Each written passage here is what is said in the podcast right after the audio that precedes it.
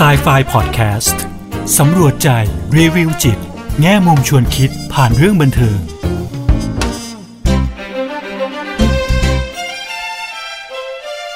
สวัสดีค่ะ กลับมาพบกับครูเอ ดรกุลวดีทองไพบูลกับ s ซไฟพอดแคสต์กันอีกครั้งนะคะ พอดแคสต์ที่จะนำพวกเราไปสำรวจใจ รีวิวจิต แง่มุมชวนคิดผ่านเรื่องบันเทิงค่ะ วันนี้นะคะครูเอก็อยากจะชวนพวกเราไปดูหนังอีกหนึ่งเรื่องนะคะ หนังเรื่องนี้นะคะชื่อว่า Love and Monster ค่ะครูเอเองเนี่ยตอนคลิกเข้าไปดูหนังเรื่องนี้นะคะใน Netflix นะคะ ก็ไม่ได้สนใจหนังเรื่องนี้เป็นพิเศษนะคะ แต่เผอิญมันขึ้น trending นะคะ ก็คือเป็นหนังที่นิยมอยู่นะคะ ก็เลยลองเข้าไปดูนะคะพอเข้าไปดูเนี่ย พบว่าประทับใจหนังเรื่องนี้มากๆเลยนะคะ จริง ๆ แล้วครูเอเนี่ยไม่ใช่คนที่ชอบดูหนังสไตล์ monster นะคะ อะไรที่เห็นแบบแนวแบบมอนสเตอร์อะไรพวกนี้ค่ะ ที่แบบกลายร่างกลายพันธุ์อะไรทั้งหลายแหล่เนี่ยค่ะ บางครั้งเนี่ยก็ก็ไม่ได้เป็นที่สนใจของครูเอ๋มากนักนะคะ แต่ภาพยนตร์เรื่องนี้มันมีเนื้อเรื่องที่น่าสนใจมากเลยนะคะ เป็นเรื่องราวของผู้ชายคนนหนึ่งนะคะ ที่ครูเอกคิดว่าเขาได้ผจญภัยแล้วก็ได้เรียนรู้อะไรเกี่ยวกับตัวเอง แล้วก็ได้เติบโตนะคะ จากการเดินทางของเขาในครั้งนี้นะคะ ก็เลยอยากจะหยิบยกเรื่องนี้นะคะมาพูดคุยกันในวันนี้นะคะ ทีนี้ก่อนที่คุณเอจะไปเล่าถึงประเด็นนะคะ ที่อยากจะเอามาชวนพูดคุยกันในวันนี้นะคะ ก็ขออนุญาตเล่าเรื่องย่อให้ฟังก่อนนะคะ อย่างที่บอกค่ะหนังเรื่องนี้นะเป็นเรื่องราวของผู้ชายคนหนึ่งนะคะ ชื่อโจนะคะ ทีนี้ที่มาที่ไปสถานการณ์ของเรื่องนี้ก็คือ มันมีเหตุการณ์เหตุการณ์หนึ่งที่เกิดขึ้นกับโลกใบนี้นะคะ ซึ่งทำให้อ่า ตัวสัตว์ทั้งหลายแหล่เนี่ยค่ะกลายพันธุ์นะคะ ก็เลยกลายเป็นสัตว์ที่ดุร้ายนะคะ ดุร้ายแล้วก็ตามฆ่ามนุษย์ทั้งหลายแหล่เพราะฉะนั้นเนี่ยพวกมนุษย์เนี่ยก็คือต้องหนีนะคะ โจเองเนี่ยก็มีแฟนนะคะ แฟนของโจชื่อเอมี่นะคะซึ่งเขาก็รักกันมากเลยนะคะ แต่พอเกิดเรื่องนี้ขึ้นมาเนี่ย ต่างคนก็ต่างต้องหนีใช่ไหมคะ เอมี่ก็ไปกับครอบครัวของเธอ โจก็ไปกับครอบครัวของเขานะคะ ซึ่งตอนนี้เขาก็ยังเป็นวัยรุ่นอยู่นะคะ ทีนี้เนี่ยพอต่างคนต่างหนีเนี่ยก็ปรากฏว่าในในระหว่างที่หนีเนี่ยค่ะพ่อแม่ของโจเนี่ยก็ถูกสัตว์ประหลาดพวกนี้ฆ่าตายนะคะพอฆ่าตายปุ๊บเนี่ยโจก็จะรับได้รับการช่วยเหลือนะคะ จากคนกลุ่มหนึ่งนะคะเนอะซึ่งในสุดโจก็ได้ไปอยู่กับเขานะคะ เอมี่ก็คงเหมือนกันนะคะ ทีเนี้ยก็คือเอมี่เขาคงไปอยู่กับกลุ่มคนที่ที่จะพัชผูได้ไปอยู่ด้วยกันนะคะทีนี้แต่ละกลุ่มคณะของ กลุ่มคนพวกนี้ค่ะ เขาก็จะเรียกว่าโคโลนีนะคะ ก็คือเป็นหมู่คณะที่อยู่ด้วยกันก็จะอยู่กันแบบตามหลายที่หลายแห่งมากเลยนะคะ ทีนี้เนี่ยอของโจเองเนี่ยเป็นหมู่คณะที่ต้องอยู่ใต้ดินนะคะ ความที่ว่าเกรงว่าสัตว์ประหลาดพวกนี้มันจะเข้ามาทำร้ายใช่ไหมคะก็ต้องหาที่ซ่อนก็เลยไปหลบอยู่ใต้ดินนะคะ เราอยู่ใต้ดินเนี่ยก็อยู่กันหลายปีมากเลยนะคะ โดยที่ไม่ไม่ค่อยมีโอกาสได้ออกขึ้นมาบนพื้นพื้นผิวเท่าไหร่นะคะ นอกจากว่าออกมาหาอาหารหรืออะไรก็แล้วแต่พวกนี้ค่ะ ก็จะมีอ่า เขาเรียกไงตัวแทนนะคะ ตัวแทนของหมู่คณะเนี่ยค่ะเนอะกลุ่มคนกลุ่มเนี้ยที่อาจจะมีความสามารถเยอะหน่อยในการที่จะดูแลตัวเอง หรือช่วยเหลือตัวเองในการออกไปหาอาหารข้างนอกอย่างเงี้ยค่ะ ก็จะเป็นตัวแทนที่ออกไป หรือว่าเวลาต้องต่อสู้กับสัตว์ประหลาดที่อาจจะดูว่ารุกร้ำเข้ามาหรืออะไรอย่างเงี้ยค่ะ ก็จะมีคนกลุ่มนึงเนี่ยที่เป็นตัวแทนของเนี่ยค่ะเข้าไปต่อสู้นะคะ ซึ่งโจเองเนี่ยไม่เคยได้รับเลือก เป็นเป็นคนบุคคลนั้นเลยนะคะ ซึ่งโจก็มีความรู้สึกว่า เอ้ยเขาก็อยากทำเขาก็รู้สึกว่าเขาน่าจะทำได้ แต่ถ้าเกิดเราเห็นในหนัง เราก็จะเห็นว่าเออทุกครั้งที่มันมีการปะทะหรือมีการต่อสู้อะไรแบบนี้ค่ะ เราก็จะเห็นว่าเพื่อนๆของโจก็จะบอกว่าโจอย่าไปเลย เพราะว่าโจอะมักจะ freeze ก็คือหมายความว่าทำอะไรไม่ถูก เวลาที่ต้องเจอกับสถานการณ์แบบนี้ เพื่อนก็เลยแนะนำว่างั้นโจอย่าไปเลยโจอะมีหน้าที่ที่ดีแล้วก็คืออเขาก็จะช่วย support ใช่ไหมคะก็คือเป็นหน่วยให้การสนับสนุนก็คือทำกับข้าวทำอาหารอะไรอยู่เนี่ยอยู่ในที่ที่ปลอดภัยเนี่ยดีแล้วสำหรับโจ แต่โจอะไม่เหมาะที่จะออกไปข้างนอก อันนี้คือสิ่งที่เพื่อนๆบอกโจนะคะ แต่โจเองก็รู้สึกว่าเฮ้ยเขาคิดว่าน่าจะทำได้เขาน่าจะออกไปต่อสู้กับสิ่งพวกนี้ได้แล้วเขาก็อยากลองนะคะ แล้วก็มีการพยายามแล้วนะก็คือมีครั้งหนึ่งที่สัตว์ประหลาดเนี่ยลุกล้ำเข้ามาในพื้นที่ของเขาอย่างเงี้ยค่ะ แล้วเพื่อนๆก็เนี่ยค่ะพยายามต่อสู้กันอยู่ แล้วก็พอมันเข้ามาใกล้มากขึ้นเนี่ยโจก็พยายามจะออกไปต่อสู้แล้วเขาก็ฟรีจริงๆคือเขาก็เหมือนกับทำอะไรไม่ถูกจริง ๆนะคะ อาจจะเป็นด้วยความกลัวนะคะกับสัตว์ประหลาดตัวนั้นนะคะ แต่ว่าโจมีความที่อยากจะได้ทำสิ่งนี้อยู่นะคะเพราะฉะนั้นเนี่ยเขาเองก็อาจจะรู้สึกว่าเอ้ยแบบทำไมเขาเป็น สิ่งแบบเขาเรียกไงคะเหมือนเป็นเป็นตัวละครเล็ก ๆ ในในเนี้ยค่ะในในกลุ่มคนกลุ่มนี้ไม่ใช่ไม่ได้ไม่ได้ไม่ได้รับหน้าที่ที่สำคัญนะคะ เพียงแค่แบบว่าในในเชิงสนับสนุนแต่จริงแล้วเนี่ยพักพวกของเขาเห็นว่าหน้าที่ของโจสำคัญมากนะคะ แม้ว่าแล้วก็ทุกคนก็รักโจมากนะคะ ถึงแม้ว่าโจจะทำเพียงแค่สนับสนุนก็คืออ่าเรื่องของอาหารเรื่องของการดูแลภายในอะไรอย่างเงี้ยค่ะเนาะทีนี้เนี่ยค่ะ วันหนึ่งเนี่ยโจก็เหมือนได้มีโอกาสได้คุยกับ เอมี่นะคะก็คือได้ติดต่อกันโดยบังเอิญมากนะคะ ก็คือผ่านวิทยุเรดิโอเนี่ยนะคะ แล้วก็ได้มีการคุยกันอีกครั้งหนึ่งหลังจากที่ไม่ได้คุยกันมาหลายหลายปีมากเลยนะคะ โจก็ยังมีความรักกับเอมี่อยู่ก็เลยมีความคิดในใจว่าเฮ้ยเนี่ยแหละ ฉันจะทำให้ทุกคนเห็นว่าฉันไปได้ ฉันก็คือจะเดินทางไปหาเอมี่นะคะ ไปที่ colony ของเอมี่เนี่ยค่ะ ซึ่งอยู่ห่างจากของที่อยู่ของโจเนี่ยประมาณ แปดสิบกว่าไมล์นะคะ ซึ่งในการเดินทางเนี่ยโจต้องออกจากที่ซ่อนก็คือออกจากสิ่งที่เขาอยู่ใต้ดินเนี่ยค่ะขึ้นไปอยู่บนพื้นผิว แล้วก็ต้องเดินทางแปดสิบห้าไมล์นะคะ เดินเดินทางนี่คือเดินแบบบฟุตเลยนะคะ ก็คือต้องเดินเดินด้วยเท้าเนี่ยค่ะ ไปจนกระทั่งเจอเจอที่ที่เอมี่อยู่นะคะ ซึ่งไกลมาก ทีนี้ในระหว่างทางเนี่ยค่ะ อย่างที่เรารู้กันใช่ไหมคะก็จะมีสัตว์ประหลาดเยอะแยะมากมายใช่ไหมคะที่จะคอยเข้ามาทำร้ายเนาะก็ต้องระมัดระวังเป็นพิเศษ เพื่อนๆของโจเองเนี่ยก็เป็นมีความเป็นห่วงใช่ไหมคะว่าเฮ้ยก็พยายามโน้มน้าวโจว่าอย่าไปเลยอะไรอย่างเงี้ยค่ะมันน่ากลัวมันอันตราย แต่โจก็คิดว่าเขาทำได้ แล้วเขาก็มีความมุ่งมั่นเพราะเขาต้องการที่จะไปเจอเอมี่นะคะ เขาต้องการไปเจอรักความรักของเขาในรักแท้ของเขาเนี่ยค่ะ อยากไปเจอมากๆนะคะ เขาก็เลยบอกเพื่อนว่ายังไงเขาก็จะไปค่ะเพื่อนก็ในเมื่อค้าขายไม่ได้แล้วก็ช่วยนะคะทำแผนท่องแผนที่อนุนี้ให้โจนะคะ เพื่อที่หวังว่าโจจะไปรอดนะคะ ในระยะทาง 85 ไมล์ที่เขาต้องไปแล้วก็ต้องประจนภัยกับอะไรก็ไม่รู้ข้างบนใช่ไหมคะที่เรายังไม่รู้นะคะ ทีนี้โจก็ออกเดินทางนะคะ อย่างที่คุณเอ๋บอกว่าหนังเรื่องนี้ค่ะ เป็นเรื่องราวของการเดินทางของโจเลยนะคะนี้ในการเดินทางของโจเนี่ยค่ะ ก็มีอะไรหลายอย่างเกิดขึ้นมากมายนะคะ โจได้ไปเจอ สุนัขตัวหนึ่งนะคะ ชื่อว่าเขาก็เรียกว่าบอยนะคะไอ้เจ้าบอยตัวนี้ก็เป็นเหมือนสุนัขคู่ใจนะคะ ไปไหนไปที่การไปด้วยนะคะ ก็ได้ไปเจอสุนัขตัวหนึ่งนะคะ ได้ไปเจอเพื่อนนะคะ เพื่อนที่อาจจะร่วมชะตากรรมด้วยนะคะ ก็คือ มีชื่อคลายมั้งคะถ้าเกิดจะไม่ผิดนะคะ แล้วก็มีเด็กอีกคนหนึ่งนะคะ ชื่อมินนาวนะคะ ซึ่งเขาสองคนนี้ก็เหมือนเดินทางอยู่เพื่อที่จะไปสู่เขาบอกว่าเนี่ยต้องเดินทางไปขึ้นไปบนภูเขาที่จุดสูงๆค่ะ เพื่อที่สัตว์ประหลาดพวกนี้จะไม่สามารถขึ้นไปถึงนะคะ ที่ระหว่างทางก็มาเจอโจก็มีโอกาสได้ช่วยโจ ซึ่งตอนนั้นโจก็ถูกเหมือนกำลังถูกสัตว์ประหลาดคุกคามอยู่อะไรอย่างเงี้ยค่ะ ก็เลยมาช่วยนะคะ แล้วก็มีโอกาสได้เดินทางด้วยกันระยะหนึ่งช่วงหนึ่งนะคะ ซึ่งในช่วงเนี้ยค่ะโจก็ได้เรียนรู้นะคะ เกี่ยวกับเรื่อง อะไรควรจะต้องอระวังบ้างในการเดินทางคนเดียว หรือว่าทักษะในการยิงธนูอย่างเงี้ยค่ะแล้วเขาก็พยายามสอนสอนสอนเลยค่ะแล้วโจก็พยายามเรียนรู้จนกระทั่งพัฒนาทักษะตัวเองได้ดีนะคะ พอมาถึงจุดหนึ่งเนี่ยที่มันต้องแยกทางกันก็ต้องไปคนละทางแล้วเนี่ยโจก็ยืนยันว่าเขาต้องการที่เดินเดินทางเนี่ยไปหาเอมี่ซึ่งเป็น เป็นวัตถุประสงค์เขาเลยที่ออกมาเดินทางในครั้งนี้นะคะ เพื่อที่จะไปตามหาเอมี่ให้เจอนะคะ แล้วในส่วนของคลายกับมินาวก็บอกว่าเขาเองเนี่ยก็จะเดินทางขึ้นไปบนภูเขานี่แหละเนาะเพื่อที่จะไปที่ที่ปลอดภัยจากสัตว์ประหลาดพวกนี้ก็ชวนนะคะ ชวนโจให้มาด้วยกันอย่างเงี้ยค่ะ แต่โจก็บอกว่าไม่เขามีความตั้งใจที่แรงกล้ามากว่าเขาอันนี้คือความตั้งใจของเขาที่จะไปหาแฟนของเขาให้เจอ เพราะฉะนั้นเขาก็ขอปฏิเสธนะคะ ก็คือแยกทางกัน โจก็เลยเดินทางไปกับบอยเนี่ยค่ะสุนัข คู่ใจไปเรื่อยๆนะคะ แล้วในระหว่างทางเนี่ยก็ยังก็จะมีเหตุการณ์เยอะแยะมากมายนะคะ ในการผจญภัยเนี่ยมีสัตว์ประหลาดเข้ามา มีได้ไปเจอหุ่นยนต์ในอดีตด้วยอะไรอย่างเงี้ยค่ะเนาะแล้วก็มีโมเมนต์นะคะ ที่โจจะต้องช่วยบอยนะคะผู้บอยเนี่ยไปติดติดอยู่ในอ่า ในที่ที่หนึ่งนะคะ ซึ่งไอสัตว์ประหลาดมันกำลังคุกคามแล้วมันก็กำลังจะทำร้ายบอยอย่างเงี้ยค่ะแล้วในสุดโจก็ต้องรวบรวมความกล้าความสามารถของตัวเองที่มีอยู่เนี่ยค่ะ ขึ้นมานะคะ แล้วในที่สุดเนี่ยโจก็สามารถช่วยบอยให้พ้นจากไอไอไอการคุกคามไอพ้นจากอันตรายในสัตว์ประหลาดตัวนั้นได้อย่างเงี้ยค่ะเนาะเนี่ยค่ะแล้วก็เป็นการเดินทางของโจแล้วในที่สุดแล้วนะคะ โจก็สามารถพาตัวเองเดินทางไปจนกระทั่งเจอเอมี่นะคะ แฟนของเขาได้นะคะ ในอีกโคโลนีหนึ่งซึ่งก็คืออเป็นการเดินทางที่ยาวนานมากแล้วก็ผ่านการผจญภัยเยอะแยะมากมายนะคะ เมื่อไปถึงแล้วเรื่องก็ยังไม่จบนะคะ ก็ยังมีต่ออีกนิดนึงนะคะ ซึ่งก็คือในโคโลนีของเอมี่นั้นเนี่ยก็มีมีเหตุนะคะ ก็คือมีผู้ร้ายแหละเข้ามาเพื่อที่จะขโมยอาหารใช่ไหมคะเนี่ยโจก็เนี่ยแหละค่ะเป็นผู้ที่เข้าไปช่วยนะคะเออช่วยเหลือ และในที่สุดเนี่ยก็สามารถจัดการกับตัวกลุ่มผู้ร้ายได้คุยเองไม่เล่าก็แล้วกันนะคะ ว่าจัดการได้ยังไงแต่ในที่สุดแล้วเนี่ยคุยก็จะบอกว่าโจเนี่ยก็สามารถดึงความสามารถของตัวเองที่มีเนี่ยค่ะทักษะต่างๆ สิ่งที่เขาได้เรียนรู้ในระหว่างการเดินทางของเขาเนี่ยค่ะ เพื่อที่จะเอามาช่วยประชาชนหมู่คณะของคนของของอที่ที่เอมี่อยู่ด้วยเนี่ยค่ะ ให้รอดพ้นจากตัวผู้ร้ายตัวตัวนี้ได้ก็คือเป็นคนนะผู้ร้ายเป็นคนนะคะ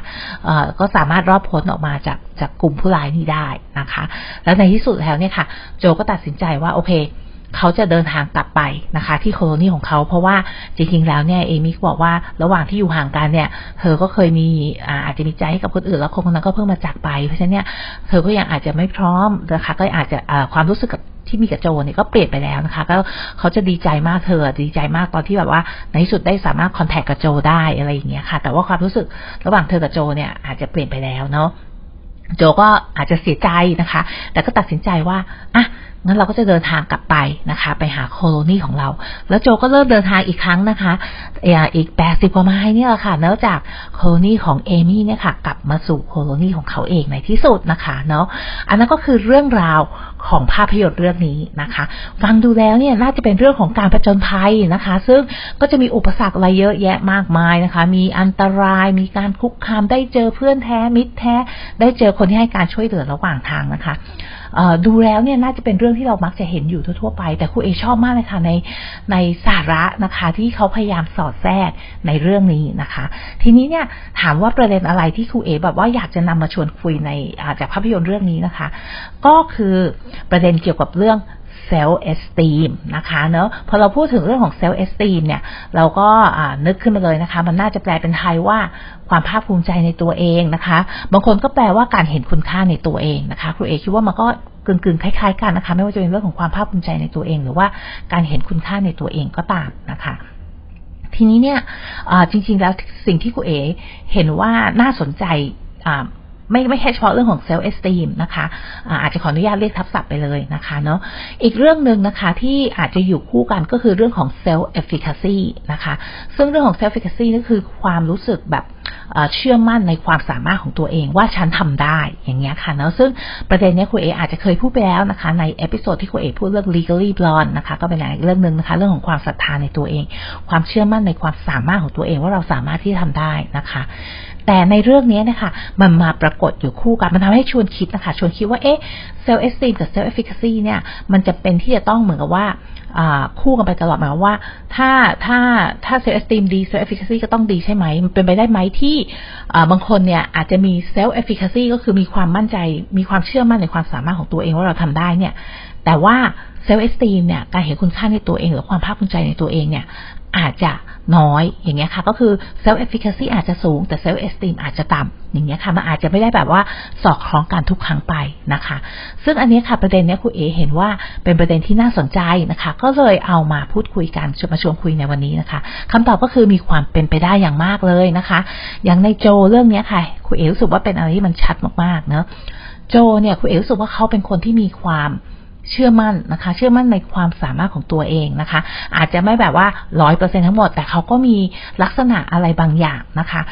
ในคนที่มีเรื่องของ self efficacy ก็คือความเชื่อมั่นในความสามารถของตัวเองเนี่ยที่ค่อนไปในทางที่ดีนะคะ อย่างเช่นอาอาจจะมีความมั่นใจในตัวเองนะคะ ความมั่นใจของโจเนี่ยโจมีความมั่นใจว่าเขาจะ ผ่านไปได้ เขาจะเดินทาง 85 ไมล์เนี่ยค่ะ จะต่อสู้กับพยันตรายอะไรทั้งหลายแหล่เนี่ยค่ะที่เข้ามาในชีวิตเขาเนี่ย เพื่อที่จะเดินทางไปพบกับเอมี่ได้นะคะ มีความมีมีความมั่นใจในตัวเองในจุดนั้นนะคะเขามีการประเมินนะคะ ความสามารถของตัวเองอย่างถูก เขาเรียกไงอย่างตรงไปตรงมาอย่าง honest นะคะ ซื่อตรงกับตัวเองเนาะอะไรที่เขาทำได้ไม่ดีเขาก็ยอมรับว่าเขาทำได้ไม่ดีนะคะเนาะแต่ก็ให้โอกาสตัวเองได้เรียนรู้ด้วยนะคะ อีกลักษณะหนึ่งนะคะของคนที่มี self efficacy ดีหรือสูงนะคะ ก็คือ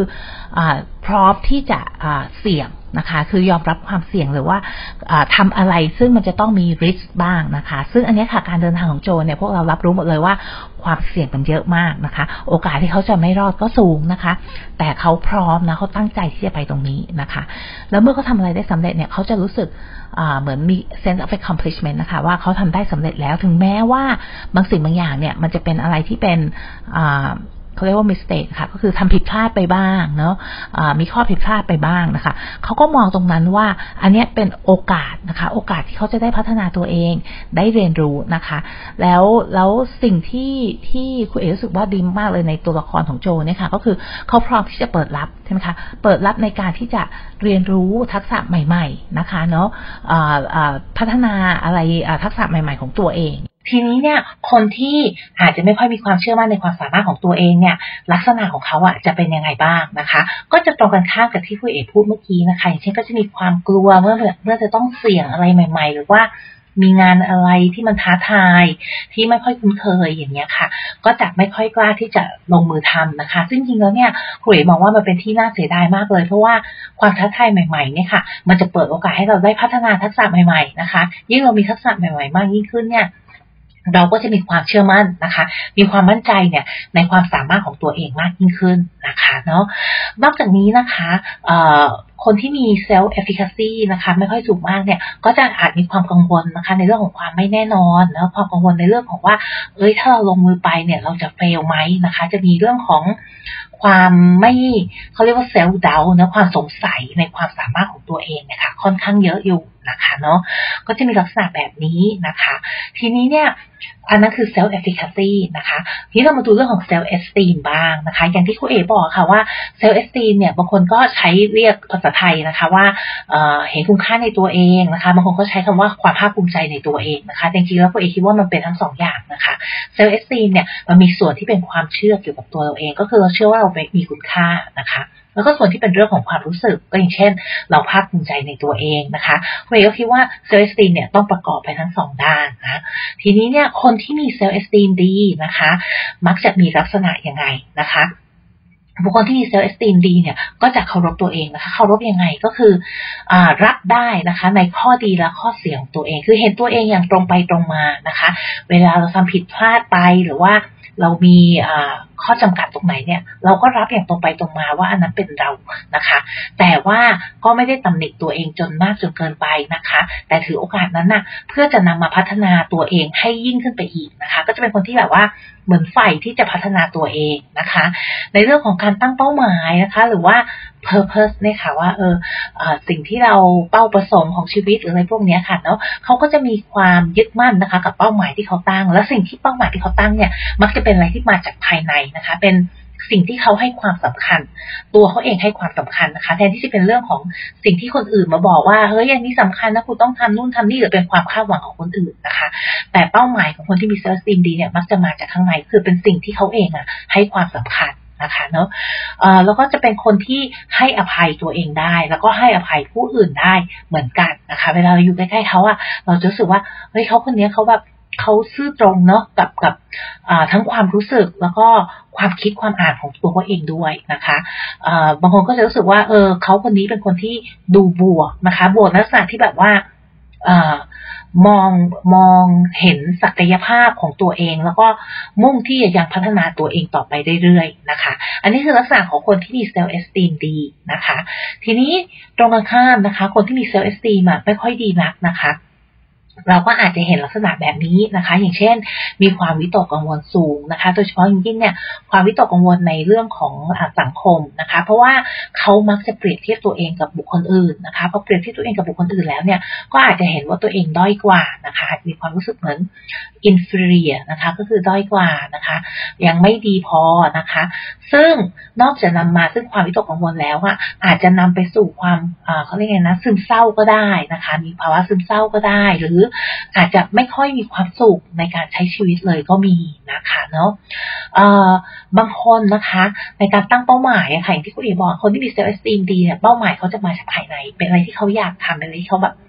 เห็นคุณค่านะคะ แต่เป้าหมายของคนที่มี self esteem ที่ที่ไม่ค่อยสูงมากเนี่ยค่ะเนาะก็จะ มาจากคนข้างนอกนะคะ เป็นความคาดหวังของคนข้างนอกเนาะเพราะว่าเขาไม่รู้สึกว่าตัวเขาเองมีคุณค่าพอใช่ไหมคะก็จะดึงเอาเป้าหมายที่คนอื่นบอกเขาหรือว่าเป็นความคาดหวังของคนอื่นเนี่ยมาเป็นเป้าหมายของตัวเองนะคะและอีกอย่างหนึ่งเลยที่คุณเอเห็นบ่อย ๆนะคะ ในในบุคคลที่อาจจะมีเรื่องของเนี่ยค่ะเซลล์เอสตีที่ที่ไม่ค่อยสูงมากเนี่ยนะคะ ก็คือเรื่องของ negativity นะคะ ก็คือ ความคิดลบนะคะเนาะจะมีเขาเรียกว่าเซลล์ทอล์กนะก็คือไอ้คำพูดที่เขาบอกตัวเองเนี่ยที่เป็นในแง่ลบนะคะ ก็จะออกแนวแบบตำหนิตัวเองบ่อยๆอย่างเงี้ยค่ะทำไมเธอยังทำไม่ได้สักทีผลงานของเธอยังไม่ดีพอนะอะไรพวกเนี้ยค่ะเนาะซึ่งมันจะแบบว่าขึ้นมาเรื่อยๆเลยนะคะ กับตัวเขาก็เลยยิ่งฉุดเขาเองเนี่ยเห็นว่าตัวเองไม่มีค่าทำอะไรก็ไม่ดีก็ด้อยค่าลงไป คะเนาะทีนี้อย่างที่ครูเอยกไว้เกริ่นไว้ตั้งแต่แรกใช่ไหมคะว่า self esteem กับ self efficacy เนี่ยมันไปคนละทิศคนละทางได้ไหมเนาะจริงๆแล้วเนี่ยเราก็น่าจะมองอแบบคิดอย่างแบบตรงไปตรงมาเลยใช่ไหมคะ คนที่มี self efficacy ดีเนี่ย self esteem ก็น่าจะต้องดีด้วยเนาะ คนที่มี self esteem ดี self efficacy ก็น่าจะดีด้วยนะคะ อันนั้นคือสิ่งที่เรามักจะเห็นนะคะ แต่ในขณะเดียวกันเนี่ยมันไปคนละทางเราก็มีให้เห็นนะคะ อย่างเช่น คนบางคนเนี่ยอาจจะมี self efficacy ดีนะคะ ก็คือมีความมั่นใจมีความเชื่อมั่นในความสามารถของตัวเองว่าฉันทำได้นะคะ แต่ว่า self esteem เนี่ยอาจจะไม่ค่อยดีนักนะคะ อย่างเช่น ไม่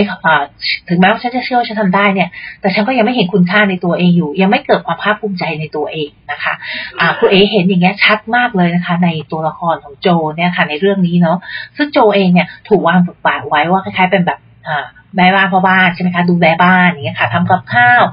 ดูแลเรื่องของภายในบ้านนะคะ แต่พอจะออกไปสู้รบปรบมือกับ monster ทีไรเนี่ยเขาก็จะถูกบอกว่าเฮ้ยโจอยู่ในบ้านดีกว่าอย่าออกไปเลยทั้งที่โจเองก็รู้สึกว่าเฮ้ยเขา เขาน่าจะทำได้นะเนาะอะไรเงี้ยค่ะ ถึงแม้ว่าพอทำจริงเนี่ยมันก็จะมีช่วงที่โจแบบ freeze ไปบ้าง หรือว่าแบบแข็งไปเลยทำอะไรไม่ถูกก็มีใช่ไหมคะแต่โจเองเป็นคนที่มีความเชื่อมั่นในความสามารถของตัวเองจริงๆแล้วในการที่เขาตัดสินใจที่จะออกเดินทางเนี่ยค่ะ กว่า 80 ไมล์เนี่ยเพื่อที่จะไปเจอคู่รักของเขาเนี่ยค่ะ ก็เพราะว่าเขาเองก็เชื่อมั่นว่าเขาทำได้นะคะเนาะแต่เราก็จะเห็นใช่ไหมคะไอ้ความเชื่อมั่นพวกนี้บางครั้งมันไม่ได้มานำมาซึ่งการเห็นคุณค่าในตัวเองนะคะ โจก็ยังคิดว่าตัวเองก็ยังรู้สึกแบบยังแบบ ยังด้อยค่าอยู่เนาะยังไม่ค่อยแบบ มีความภาคภูมิใจในความสามารถของตัวเองเท่าไหร่นะคะจนกระทั่งโมเมนต์ที่โจได้มีโอกาสเนี่ยค่ะได้ช่วยเหลือเจ้าบอยใช่ไหมคะตัวสุนัขของเขาเนี่ยค่ะแล้วก็ช่วยเหลือแฟนของเขาเองไม่ใช่แฟนคู่รักเก่านะคะเอมี่เนี่ยค่ะเขาตั้งใจไปหาเนี่ยเนาะให้พ้นพยานตรายจากตัวผู้ร้ายทั้งหลายแหละในตอนถ่ายเรื่องนะคะเนาะซึ่งสิ่งที่โจได้เดินทางมาเนี่ยค่ะสิ่งที่เขาเก็บมาต่างๆเนี่ยหลายๆอย่างของโจเนี่ยที่ผู้เอกชอบมากๆก็คือ การที่เขาพร้อมที่จะเปิดรับ นะคะ เปิดรับการเรียนรู้ใหม่ๆนะคะ ทักษะใหม่ๆ แล้วก็พร้อมที่จะเสี่ยงเข้าไปนะคะ คือความท้าทายกับสิ่งที่เขาต้องทำเนี่ยค่ะ เขาไม่เคยย่อท้อนะมันจะมี moment ที่แบบว่ามันเหนื่อยมันล้ามันไม่ไหวมันมันสงสัยในความสามารถของตัวเองบ้างนะคะ แต่เขาไม่เคยหยุดทำนะเขาเองพัฒนาตัวเองไปเรื่อยๆในที่สุดเนี่ยเขาก็พาตัวเองไปถึงเป้าหมายที่ที่ตัวเองตั้งไว้ได้ แล้ว moment นั้นแหละค่ะซึ่งเขารู้สึกว่าเฮ้ย ฉันทำได้เนาะนอกจากจะมีความเชื่อมั่นในความสามารถของตัวเองแล้วเนี่ย ยังเป็น moment ที่เขารู้สึกภาคภูมิใจในตัวเอง เห็นคุณค่าในตัวเองอีกด้วยนะคะอะทีนี้เรามาดูว่าแล้วเราทำยังไงเนี่ยถ้าเราจะเพิ่มเซลล์เอสตีนะคะทำยังไงได้บ้างเนาะ อย่างแรกเลยอย่างที่ครูเอบอกค่ะว่า คนที่มี negative self talk เยอะๆ ก็คือ มีคำพูดที่เป็นลบเกี่ยวกับตัวเองว่าตัวเองบ่อยๆตำหนิตัวเองบ่อย ๆ นะคะ มักจะมี self esteem ที่ไม่ค่อยดีนะคะ เพราะฉะนั้นเนี่ยอย่างแรกเลยคือพยายามนะคะรู้เท่าทันความคิดของตัวเองเนาะว่าบางทีเราตำหนิตัวเองมากเกินไปหรือเปล่า หรือมันเกินพอดีหรือเปล่านะคะเออเราก็อาจจะต้องพยายาม ท่ารู้เท่าทันความคิดตัวเองนิดนึงนะคะ อาจจะมีวิธีการปรับความคิดเนาะอย่างเช่น อ่า อันนี้เราทำผิดพลาดไปแล้วใช่ไหมคะ แต่เราก็ถือว่าเป็นโอกาสให้เราได้เรียนรู้เราได้บทเรียนอะไรจากประสบการณ์นี้มาบ้างนะคะแทนที่จะว่าตำหนิหรือว่าตัวเองเพียงอย่างเดียวนะคะ อันที่สองนะคะก็คือพยายามเห็นจุดแข็งของตัวเองด้วยนะคะเนาะ strength ทั้งหลายแหล่ของตัวเองเนี่ยค่ะหลายๆครั้งเลยนะคะ เวลาคุณเอทำงานเนาะกับน้องๆที่อาจจะมี self esteem ที่ยังยังไม่ตามเป้าที่เขาอาจจะอยากได้อะไรอย่างเงี้ยค่ะเนาะเขาก็มักจะแบบว่ามีความยากลำบากนะคะ เวลาถามว่าเฮ้ยมีจุดแข็งอะไรบ้าง หรือลองบอกคุณเอซิว่ามีอะไรที่เราทำได้ดีบ้างนะคะ หลายคนก็จะอึ้งๆไปนิดนึงนะคะเนาะจริงๆแล้วเนี่ยค่ะ มันเป็นอ่าเป็นอะไรที่คุณเอ๋รู้สึกว่าดีมากเลยค่ะบางครั้งเนี่ยเราสำรวจตัวเองบ้างเนาะเราทุกคนเนี่ยค่ะมักจะมีจุดแข็งมีอะไรที่เราทำได้ดี แต่บางครั้งเนี่ยเราอาจจะละเลยนะคะ ไม่ได้มองเห็นมันหรือว่าไม่ได้ให้ค่ากับสิ่งตรงนั้นนะคะจริงๆแล้วทุกอย่างนี้เราทำได้ดีเลยค่ะเราให้คุณค่ามันได้นะคะ แล้วก็อย่างที่เอ๋บอกค่ะว่า คนที่มีเซลล์เอสตีมดีเนี่ยเราเคารพตัวเราเองทั้งข้อดีและข้อเสียนะคะ พอเรามีข้อดีเนี่ยค่ะ เราก็ยินรับนะคะเนาะไม่ต้องปฏิเสธมัน นะคะ แล้วก็เห็นเห็นจุดแข็งของตัวเองให้มากขึ้นนะคะ พอเห็นจุดแข็งของตัวเองมากขึ้นแล้วเนี่ย มันก็ทำให้เราเห็นคุณค่าในตัวเองมากขึ้นด้วยนะคะ มีคนชมเราก็รับคำชมนะคะเนาะไม่ต้องปฏิเสธว่าเอ้ยมันนี้มันแบบว่ามันเป็นโชคช่วยหรืออะไรอย่างนี้นะคะเนาะเราก็จะเริ่มเห็นสิ่งที่เราทำได้ดีมากขึ้นนะคะ เห็นคุณค่าในตัวเองมากขึ้น นะคะเนาะส่วนในเรื่องของข้อผิดพลาดทั้งหลายแหล่นี่ค่ะ ซึ่งมันเกิดขึ้นได้อยู่แล้วนะคะ เราก็ยอมรับข้อผิดพลาดที่มันเป็นนะคะ ยอมรับตัวเราเองทั้งที่มีข้อผิดพลาดด้วย แล้วก็ใช้ข้อผิดพลาดนั้นเนี่ยค่ะ มาพัฒนาตัวเราเองให้มากยิ่งขึ้นต่อไปนะคะอะวันนี้นะคะครูเอกก็อยากจะฝากไว้นะคะ สุดท้ายเลยนะคะ เป็นโค้ดนะคะ เป็นคำพูดนะของโจนะคะ จากช่วงท้ายเรื่องนะคะ ที่เขาก็พอกลับมาที่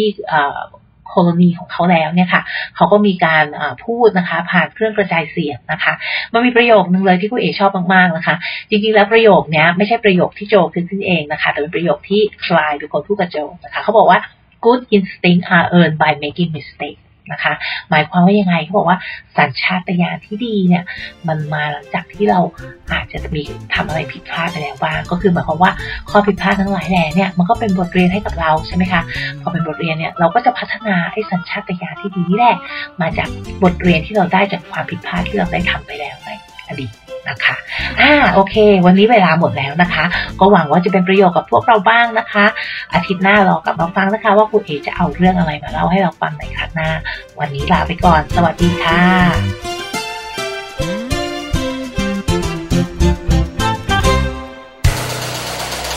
ฮูดี้พอดแคสต์ฮูดี้พอดแคสต์เรื่องที่คุณฟังแล้วต้องร้องว่าฮูดี